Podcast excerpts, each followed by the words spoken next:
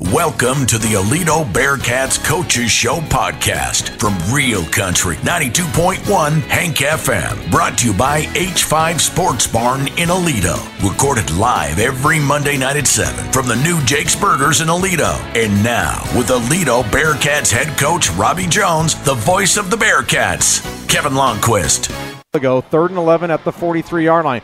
Hejny on a keep with room to run to midfield. He is gone. 30 20, 10, touchdown, Aledo Bearcats.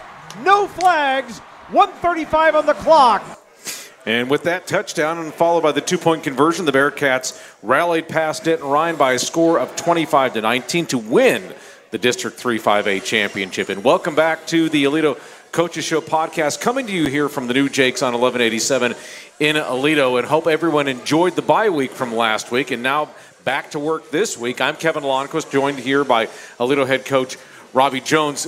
And uh, just a couple things. We'll probably be here inside of Jake's for the next couple of weeks for just because of how the weather is. A little cold outside. Finally, nice to see some real weather come through here as we're starting to look toward November.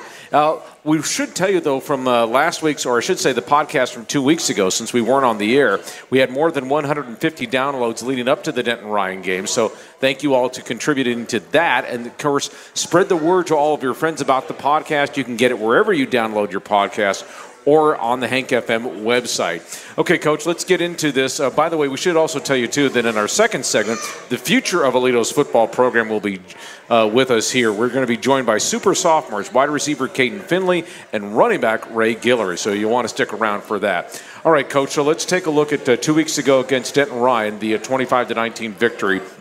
Ups and downs on the offense. You got off to a good start, obviously, but there were a couple of things that – didn't go your way too either. You had the drop touchdown pass in the end zone. You had the misfire in the red zone. And so, just what were your takeaways just overall from that game? Right, we were shooting ourselves in the foot basically.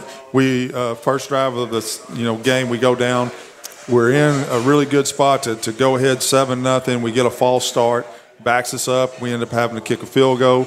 Then we, you know, started with the first play of the game. Really, you know, we dropped a pass on the first play of the game.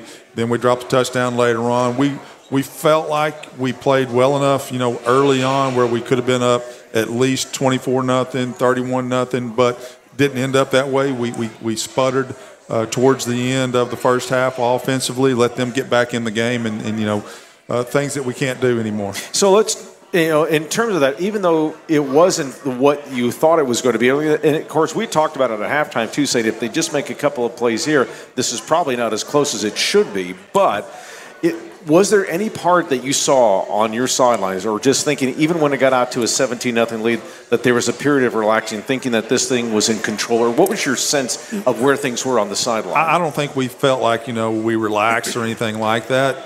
Uh, we just, for whatever reason, we, we, stopped making plays, and then they started making them. Uh, and, and, give credit to Denton Ryan, you know, maybe uh, at the beginning of the game they didn't have the belief of that they were going to beat us, but you know, after we we made a few of those mistakes, and, and they caused some of them, uh, then they started, you know, getting a little momentum. They got that momentum. There wasn't really a, a, panic on our side. I never saw anybody on our team think that we weren't going to win the football game, even when we went down 19 to 17. You know, there was always that belief, hey, we're going, somebody's going to make a play, somebody's going to do something for us to go win this football game. So I want to take you to that spot too, because it had gotten tight. It was 17-13 in the early part of the fourth quarter. You had a fourth and short around your 35 yard line, and you elected to to go for it. And I see a lot of coaches who like to try that because you want to seize and capitalize on the momentum. Unfortunately, didn't work out. But just take us through what you were thinking on that. No, we, you know, we had fourth and a half yard, and we got in our, our basically our goal line package, our big package when we get put uh, Devon in there at, at, the Wildcat, and we, we felt like we were just going to get the one yard that we needed. And then, you know, maybe that would spark our offense to, to start rolling again. Of course, it backfired on us. You know, Devon bounced the ball outside, and they tackled him for actually a loss. So you know, it, it kind of backfired on me there, but you know, I, I, felt like I felt good, you know, going into that play that we were going to go get the first down. So, and in terms of that too, because coaches always want to find a way to try and seize momentum too, because it had been kind of a rocky back and forth. You guys had not scored, uh, obviously, since the first half, you want to get you want to show your team that you can also believe in, to, in them and that they can get a first down. They can kind of keep things going too. So I'm sure there's some sort of psychology mixed into that as right, well. Right. Yeah. You know, you give the kids, hey, look, I, I believe in you. Uh, we believe in you. We're going to put you out there. Go get this first down, and let's get the ball rolling again. You know, but like I said, it didn't work out for us. Uh, next time we are going to get that first down. You know, it's happened for us. You know, in the past. Uh, going back to, I've been talking to the Lubbock Cooper coach quite a bit. So the Lubbock Cooper game back in what was that 19 uh, comes to mind where we had a, a, fourth and six, I believe it was, and we made a big. Uh, first down run on fourth and six uh, late in the fourth quarter in that game. So, mm-hmm. you know, it, it, was that type of, of decision to make. I really didn't want to make that decision in our own end. Uh, I'd rather for it been, you know, on the other side of the 50 yard line, but I felt good enough uh, with the ability of our running back and our offensive line to go get that first down. So let's talk a little bit about as far as, you know, just this defensive uh, performance by Ryan, because I would arguably say that this was probably the best defense that you all have faced all year. The, nothing against Denton Guyer's defense, but the way Ryan, how physical they are, and they obviously forced a you know a few turnovers for you guys. But what was the most impressive thing when you reviewed Ryan? What they were defensively, their impressiveness? Their defensive line. We knew going in, their defensive line was really really good, and so going into the game, and then it, it proved to be the fact in, during the game that their defensive line is big and physical and fast. They're quick. You know, they're not just these big guys that can't move. They put some moves on us up front where uh, we were pass setting on, and we didn't hardly touch them. So they were able to get pressure on Hauss, which caused some of those turnovers. Okay, so let's talk a little bit about as far as you know, just that game-winning drive for you all, and I'll get to the defensive stop here in a moment, but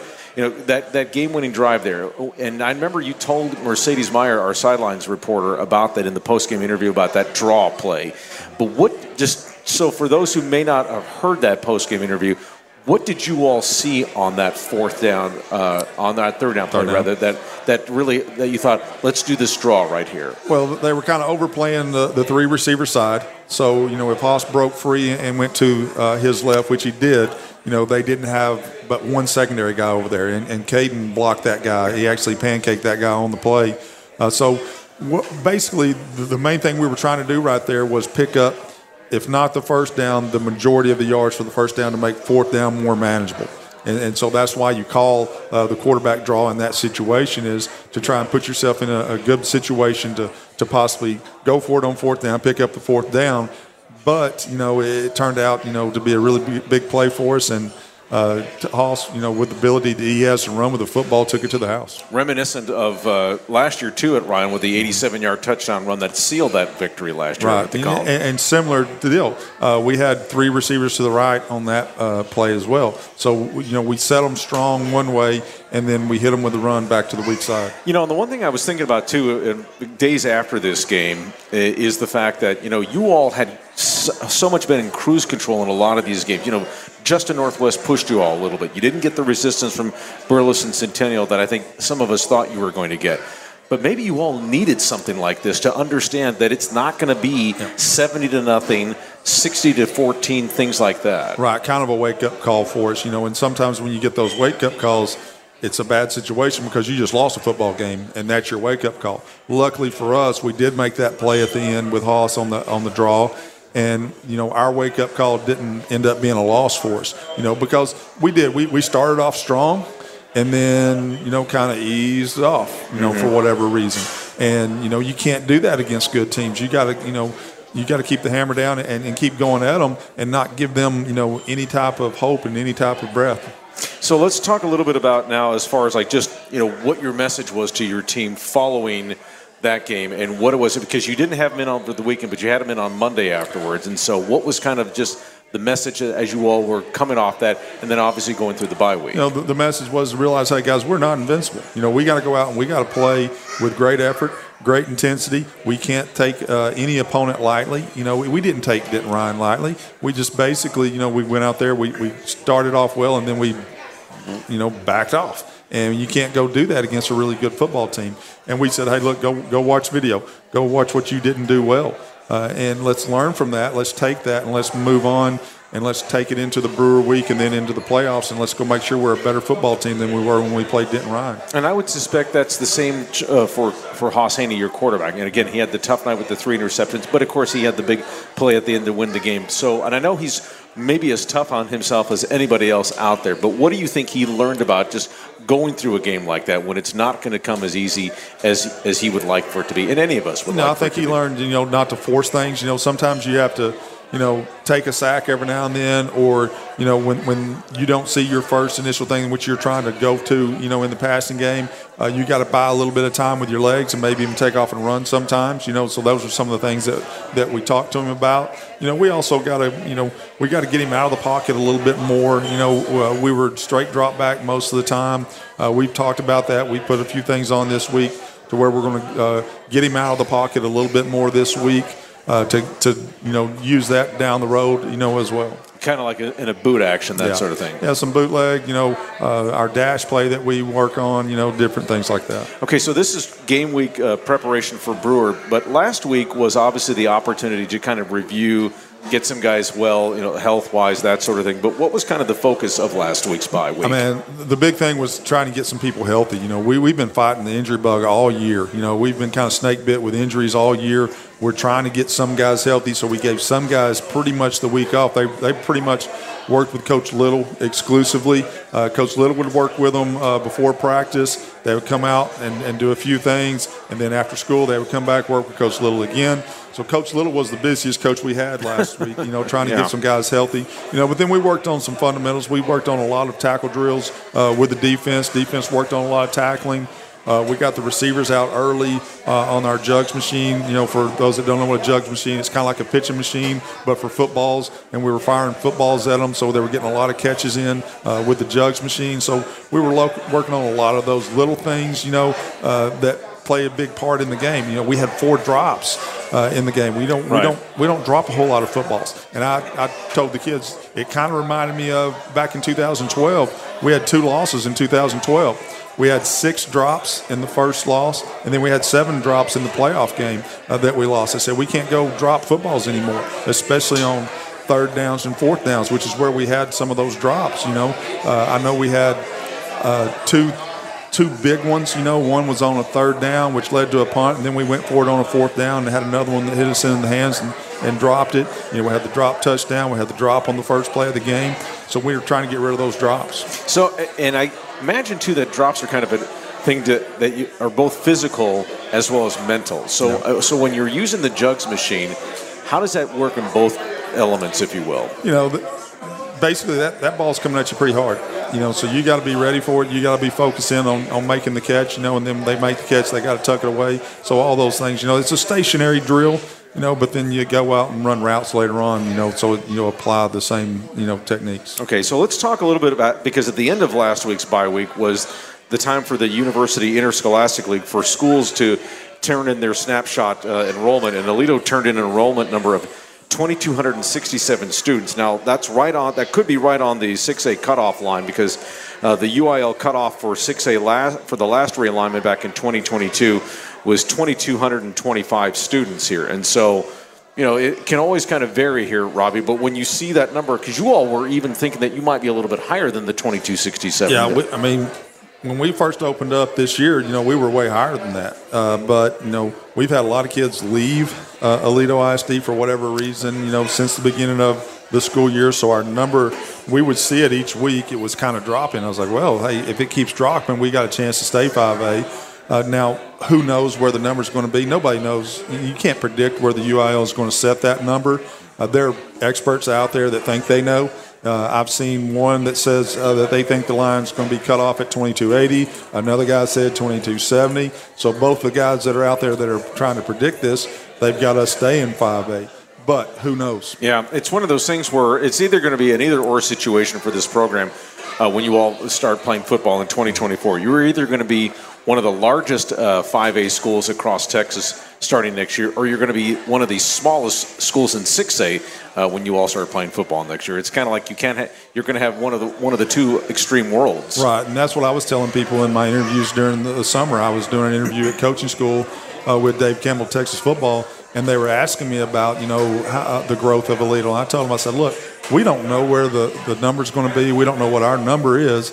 I said, but the way we feel right now is we're probably going to be either one of the largest 5A schools in the state or one of the smallest 6A schools in the state. And, you know, we can't do anything about that. We just got to go with whatever the UIL sets us in. Sure, and I think well, you'll at least find out what classification you are in December because they'll at least, if I remember correctly, that's the – time frame when they'll you won't know your districts until realignment next February, but you'll at least know what classification you're going to right. be. Right. They've done that the last couple of times. They come out with you know what the number was going to be, so everybody would know. Hey, we're going to be a 5A Division two this time. We're going to be a 5A Division one, or we're going to be a 6A.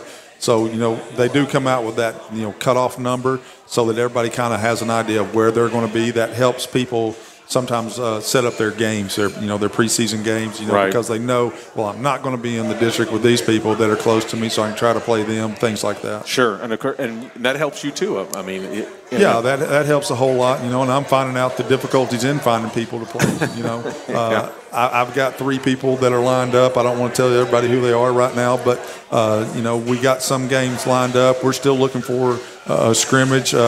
I talked with Coach Doty at Stephenville when we scrimmaged them. I said, hey, look, we got a possibility of being a 6A. Uh, and being a 6A, I, I, probably don't want to scrimmage a 4A next year. And he's already found a, another scrimmage to replace us. Right. Uh, you know, and I've talked to another school that was looking. I told him, hey, let's pencil each other down. Uh, but he said he doesn't have but one JV and, and one freshman team. And I said, well, I got to find somebody that has two JVs and two freshmen. Mm-hmm. If I can find somebody with two freshmen, two JVs, you know, I may go and, and would scrimmage someone else. Yeah, I was going to say there, there's a challenge in that. I mean, because this is really the, the first time you've had to go, you know, roll up your sleeves and start looking for opponents in the next uh, for realignment. What's the greatest challenge besides just dealing with the you know, the aura in front of you saying, well, no one wants to play me. But I mean, what's the real challenge in just trying to put it together an odd district schedule? Because number one, you don't know how many teams you're going to play because right. you could be in an eight team district or you could be in a nine team district that right. you have in the last two years. And then secondly, it's just trying to make sure that you get it set up so that everything's distributed even. Well, the nine team district actually helps you because then you only have to find two. Right. Yeah. Right. Uh, but no, you know, and, and there, I've talked to some coaches say, Coach, I, I would play you, but we're already set, you know, so they, you know, some guys got their their schedule set real quick. You know, they're basically playing the same people they've been playing. Uh, situations like that, uh, but you know, uh, we we wanted to try to stay away from the, the private school this time, uh, and you know we did that. We're still going to have Denton Guyer, you know, on the schedule. That you know he's having a hard time finding jobs. He can't he can't find games. Right. Uh, but you know, so I, I didn't uh, drop him that's going to be a very tough game again next year because they were kind of young this year, so it's going to be even tougher. Right.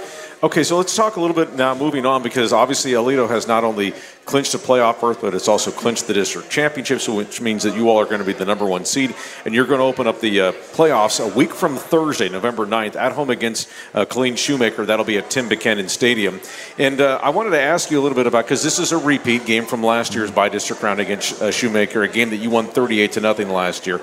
But we were talking before we went on the air about seems like that's a team that's starting to get healthy. And of course, talk about not only them, and we'll get to Brewer here in a minute, but talk about Shoemaker and the fact that what they're experiencing. And then secondly, just the philosophy of playing that by district game on a Thursday night because so many other games are on Friday and Saturday. Right. Uh, you know, number one, Shoemaker last year, when we played Shoemaker, we was like, hey, this is the best first round opponent that we have had in a long time you know, and same deal it's going to be this year. They're going to be a really tough football team. They got a lot of kids back from last year. I believe it's seven of their offensive starters from last year back.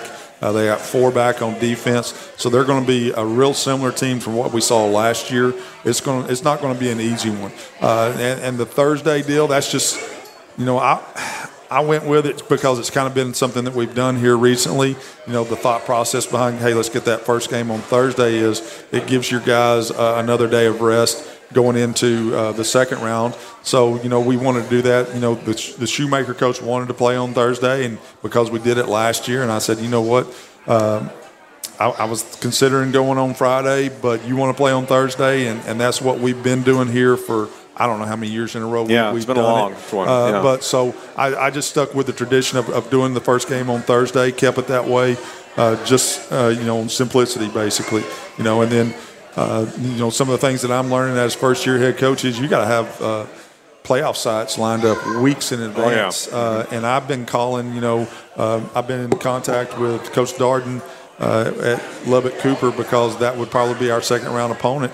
Uh, if we're fortunate enough to beat Shoemaker, and, and we've been looking for, for a, a playoff site, and it's been difficult because we got we call Abilene, and we're eighth on the list for Shotwell. Oh, okay. and you Yeah. call you call Sweetwater, and you're third on the list for Sweetwater. You know, so uh, it, it- it's hard to find a spot. Yeah, unbelievable. Okay, so but in the meantime, we know where we're playing this coming Friday night. That's Right. over at over at White Settlement at Brewer High School against the Bears, and of course they've been eliminated from playoff contention. They're three and six going into this, and we don't want to dismiss anything about this because obviously there's a lot of things on the line. You want to keep executing at a high level. There's obviously the idea of trying to finish this regular season at 10 and 0. They want to try and knock you guys off because it's their rivalry game with you guys. And so, just what's been your approach with getting ready for for, for the Bears this you know, coming Friday? We, we've talked about, hey, look, we got to take care of Brewer first. You know, we, we can't, you know, we just talked about Shoemaker. We can't worry about Shoemaker. We can't go look at Shoemaker. Uh, Brewer is a very talented football team. They got all the makings of being a quality playoff opponent. You know, they have big, huge offensive linemen. They have big physical uh, defensive linemen. And then you look over at their skill kids. They got as good a skill kids as anybody that we've played. You know, so they they have all the makings of a really good football team. They just have had, you know, the unfortunate, you know, uh, being in a, a really good district. You know, and their quarterback Clark, who is kind of like the where where it all goes with him. He's he's averaging about you know six yards per carry. He's probably their leading ball carrier. I mean, but this is also a pretty good test though for your defense because when you get to the playoffs, it's going to be about number one being able to run the football, and then number two being able to stop the run. So this is maybe kind of a nice way to transition it because you're going to go against a team that's you know basically 65-35 run to pass. Yeah, you know, they, they've got a really good defense, so it's going to be a big test for, for our offense to get back rolling against a good defense. And then, uh, like you said, we got to be able to stop the run, and that's probably what they do best is run the football. So, you know, we got to go and, and we got to go stop the run. Uh, they got a really good running back there, and of course, their quarterback. They do a lot of of, of read plays. You know, uh, what we call down quarterback. Um, quarterback power read. They do a lot of that, uh, and they do a lot of just quarterback design runs. So you know, and, and when you do a lot of quarterback design runs, it gets you an extra blocker because your running back, the guy that you're normally handing the ball off to, he's out there blocking for him. So it can create some problems for us. And then what do you want to see just from both sides of the football for your team? Since you've had the week off, I would suspect you obviously want to see if you can avoid any kind of rust at the beginning, but it might be unavoidable. So Yeah. What do you want to see, I. I want to see our offensive line go out there and be dominant like they've been earlier in the year. You know, we weren't as dominant in our last game with our offensive line. Uh, I want those guys to, to challenge themselves and go out and be, you know, the physical dominant force that we're used to our offensive lines being. And the same with our defensive line. Uh, our defensive line needs to whip them up front and control the line of scrimmage and uh, keep them from running the football. and uh, more continued progress uh, from Carson Dempsey, just the way that he's been coming back. What have you seen Yeah, I mean, he, he's good. He's he's 100%. Uh, he, he's rolling, and that guy's going to be a force to be uh, reckoned with during the playoffs, hopefully. Okay, and then just an update on uh, Cooper Cyphers because he's been out with a hand injury, and so what's the latest on uh, him? You know, I haven't gotten a, a recent update on him. It's going to be still a few weeks before he's uh, even considered to be able to play. I believe. You know, it, it's it's up to whatever his doctor lets us do. All right. Coach, always appreciate the time, and uh, we'll look forward to watching you guys in the regular season finale uh, this coming Friday night over at White Settlement. Uh, good luck to you on Friday. Uh, thank you. We're going to have those sophomores come up here. Absolutely, yeah. We're going to have the super sophomores come, and then the Bearcats uh, uh, on KTFW 92.1 pregame show is at 6:30. Then the kickoff is at 7 o'clock with yours truly, Kyle Hicks, Mercedes Meyer, the Deacon running the stats, and uh, Hayden Posey is our engineer.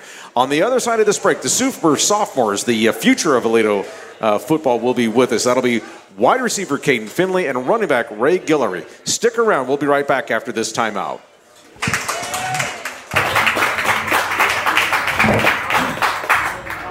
Power pistol formation as Hauss Hejny is at quarterback. Brett Turner is the fullback. Double tight end, single receivers either side.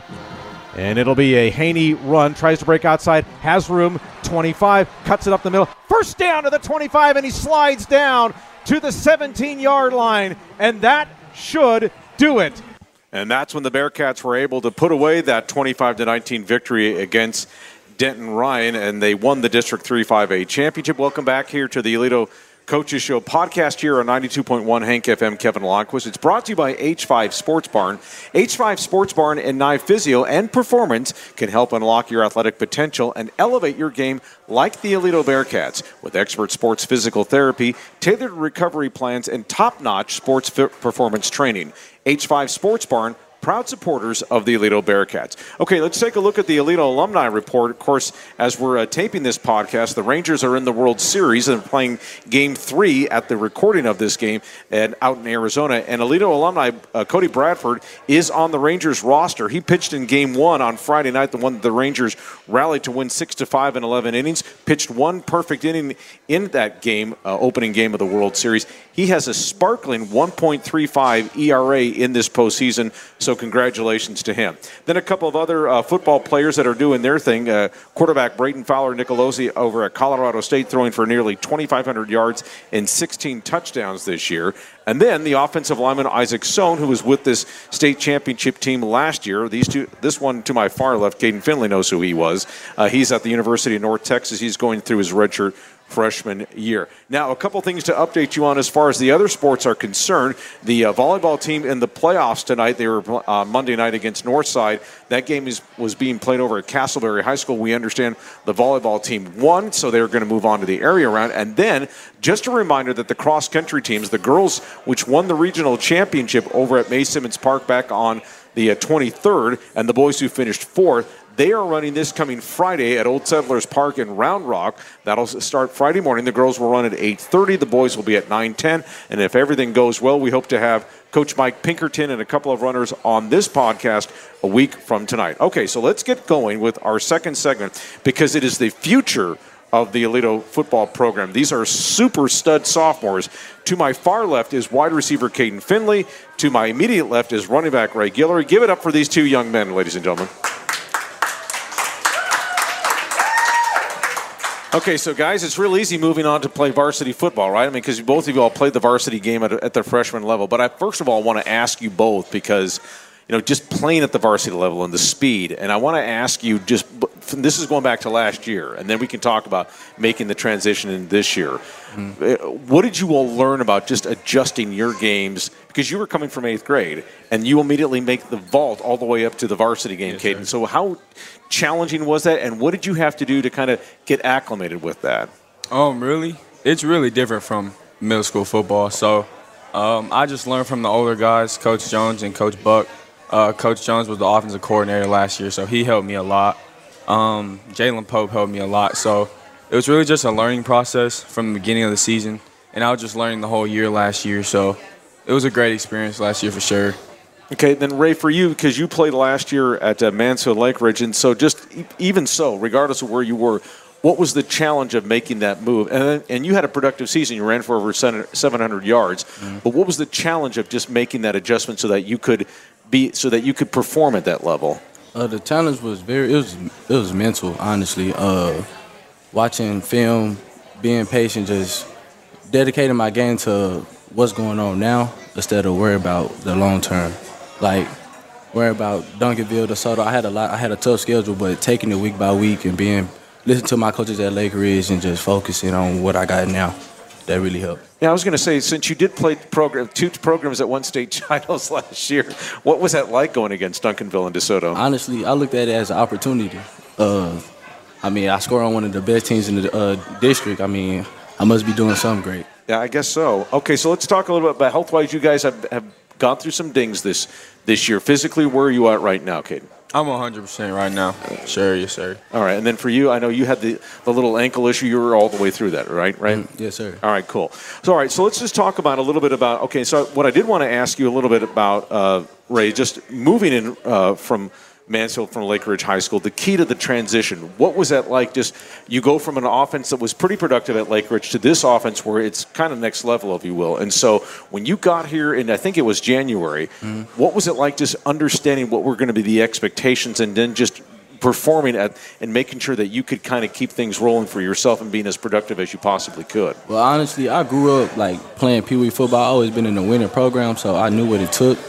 But I knew um, this transfer it was like very different because I'm coming from a head, a program that's really not used to winning, and a lot of people on the team mindset was just stick to being what's the word being um, complacent, complacent, and um, yeah. they wanted everything for themselves. They really want to worry about the team. And transferring to Aledo, it's all about Aledo the program. It's about the team, not just about you. Was it eye opening for you to, to to walk in here because of a program that's done what it has done, and you've seen it from the outside, but to now get in the, into the middle of it? What was it like for you, just kind of understanding all the nuances inside? It was very different. I mean, um, when I when I first walked into the locker room, I felt different because they they've been playing football since December, and I I was done a long time ago. So just walking in, the vibe was just different. I knew that I was gonna have to work to be up there with them guys. Okay. Kaydon, for you uh, this year, I know it's been up and down for you a little bit in terms of just receptions. You had the big 75 yard touchdown uh, reception a few weeks back. But what's it been?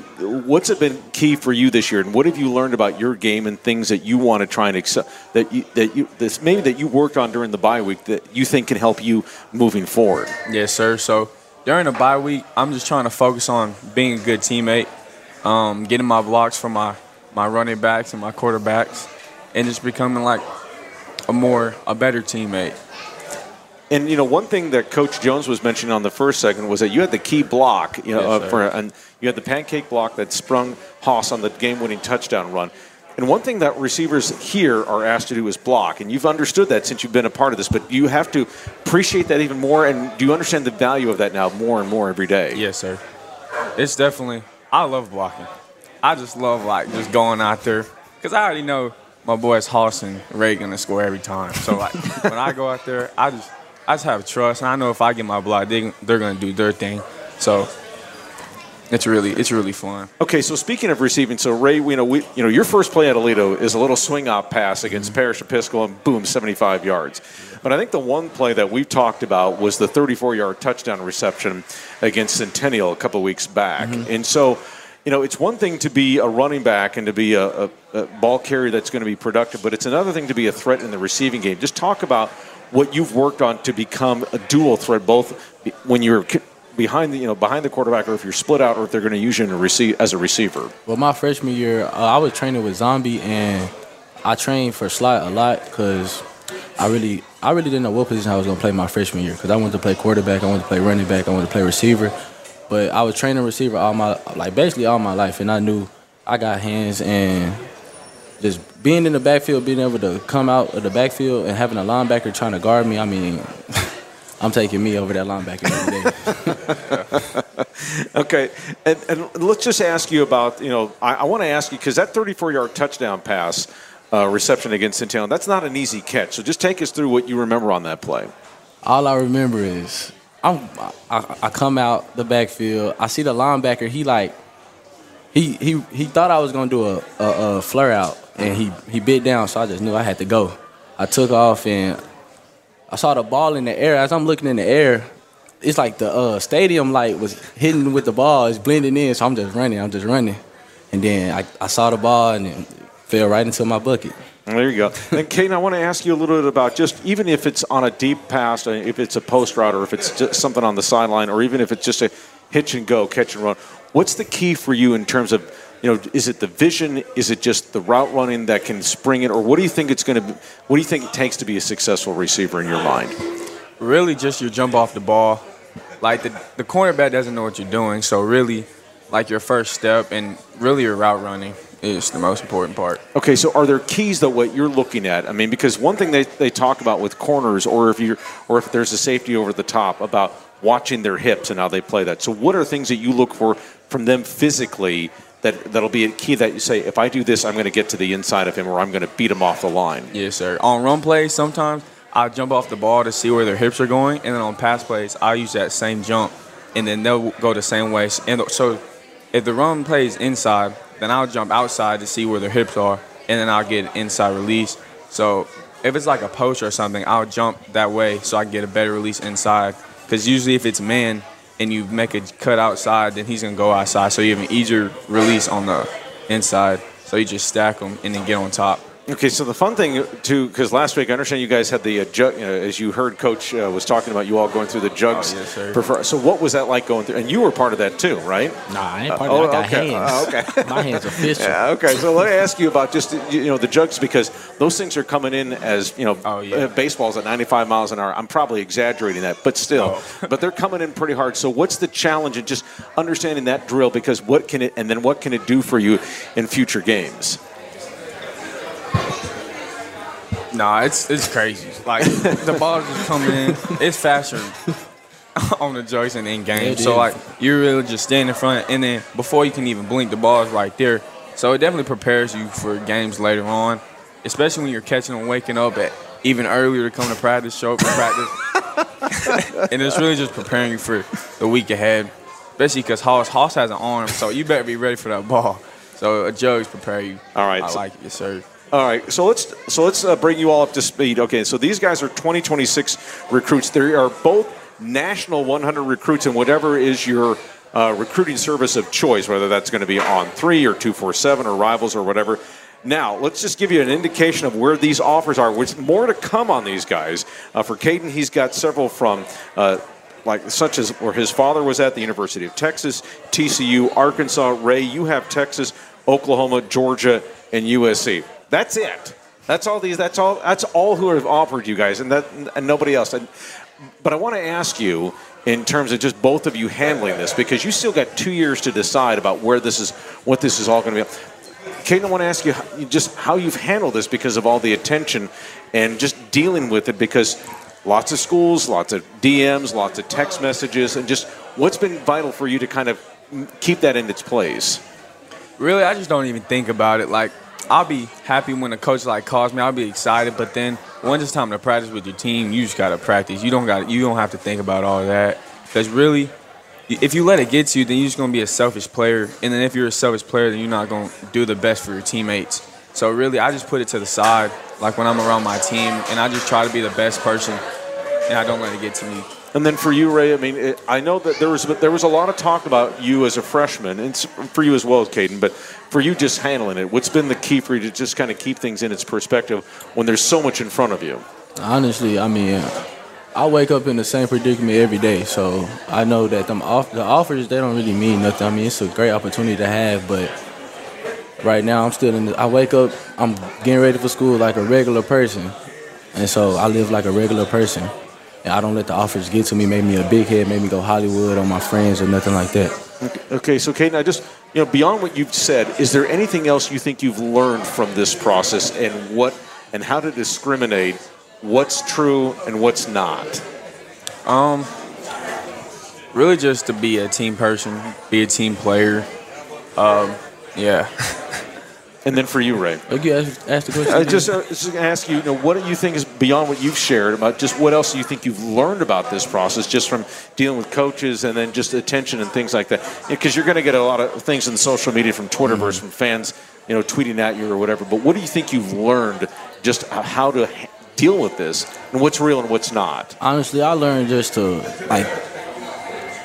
I really, I learned a lot. I mean, it's a, it's a lot of people who they love you sometimes and they hate you sometimes. It's a, um, it depends on what school you pick. Like, you post a certain school, you're gonna have some people that's disliking and hating and stuff like that. Fans are going crazy as we're taping this because the Rangers just hit a two-run shot. But go ahead, go ahead. But honestly, I say I learned just love is love. I mean, enough fans not gonna help me pick where I love is. I mean, it's all about the coaches you know, the people that's in the program helping me buy into it. Yep.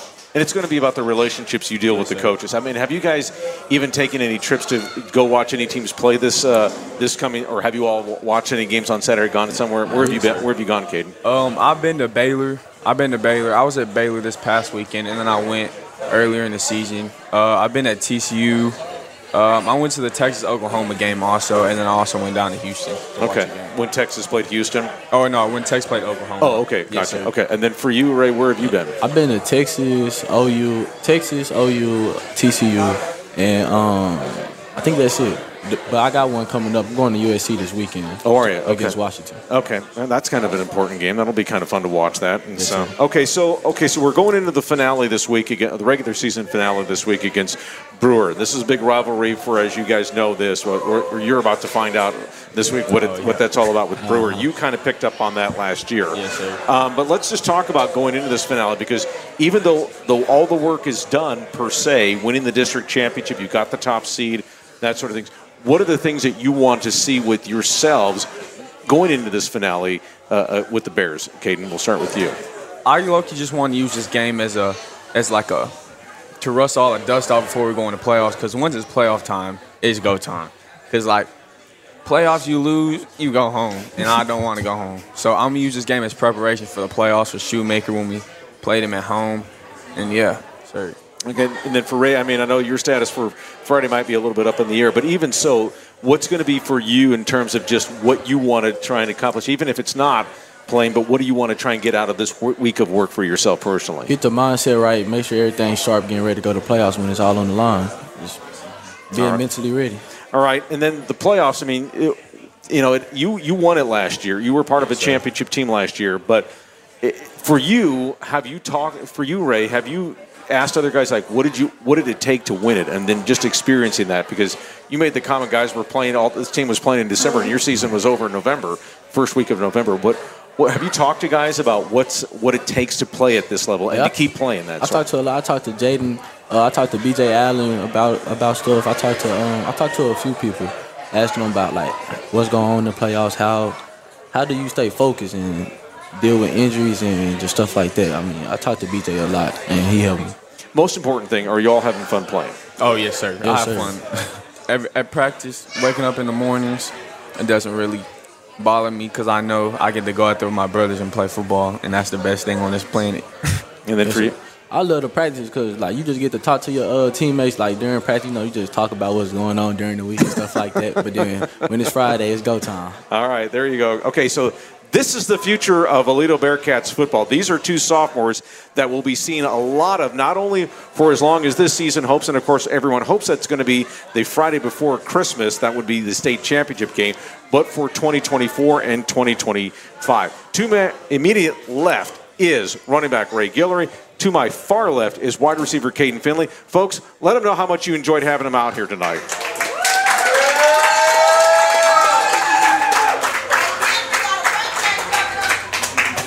Right, and so one quick thing on the uh, volleyball team, which we did tell you earlier, they did beat uh, Northside tonight by scores of 25 2, 25 9, 25 10. And. And we should also let you know that the Aledo Regiment, which plays my favorite song, but I'll get into that another time, uh, made it to state. So this is the uh, third straight year that they've made it down to the state competition. That's a really good band, the Aledo Regiment. And we want to thank you all for being here. Just a reminder that uh, this podcast is being brought to you by H5 Sports Barn. H5 Sports Barn and Knife Physio and Performance can help unlock your athletic potential and elevate your game like the Aledo Bearcats. With expert sports physical therapy, tailored recovery plans, and top notch sports performance training. H5 Sports Barn, proud supporters of the Aledo Bearcats. Bearcats play the 2023 finale this coming Friday over in White Settlement against the Brewer Bears. 6.30 is the pregame show on 92.1 Hank FM, and then the kickoff at 7 o'clock. And then we'll be back here next week for the Bearcats as they get ready to take on Killeen Shoemaker in the Region 1 5A Division One playoff round. Lots to look forward to, and we'll obviously have a breakdown of what happened at the state cross country meet, which will be on Friday. I'm Kevin Lonnquist. We'll talk to you all Friday night when the Bearcats take on their arch rival Bears. Have a good week, everybody. So long from Jake's. Thanks for listening to the Aledo Bearcats Coaches Show podcast, brought to you by H5 Sports Barn in Aledo, with Bearcats head coach Robby Jones and the voice of the Bearcats, Kevin Lonnquist. Please like and subscribe to this podcast and tell a friend. You're also welcome to join us in person every Monday night at 7 from the new Jake's Burgers, 601 FM 1187 in Aledo. And then listen to every Aledo Bearcats game, home and away, live on 92.1 Hank FM on the free 92.1 Hank FM app or online at 921hankfm.com. The Aledo Coaches Show podcast is a production of Real Country, Hank FM.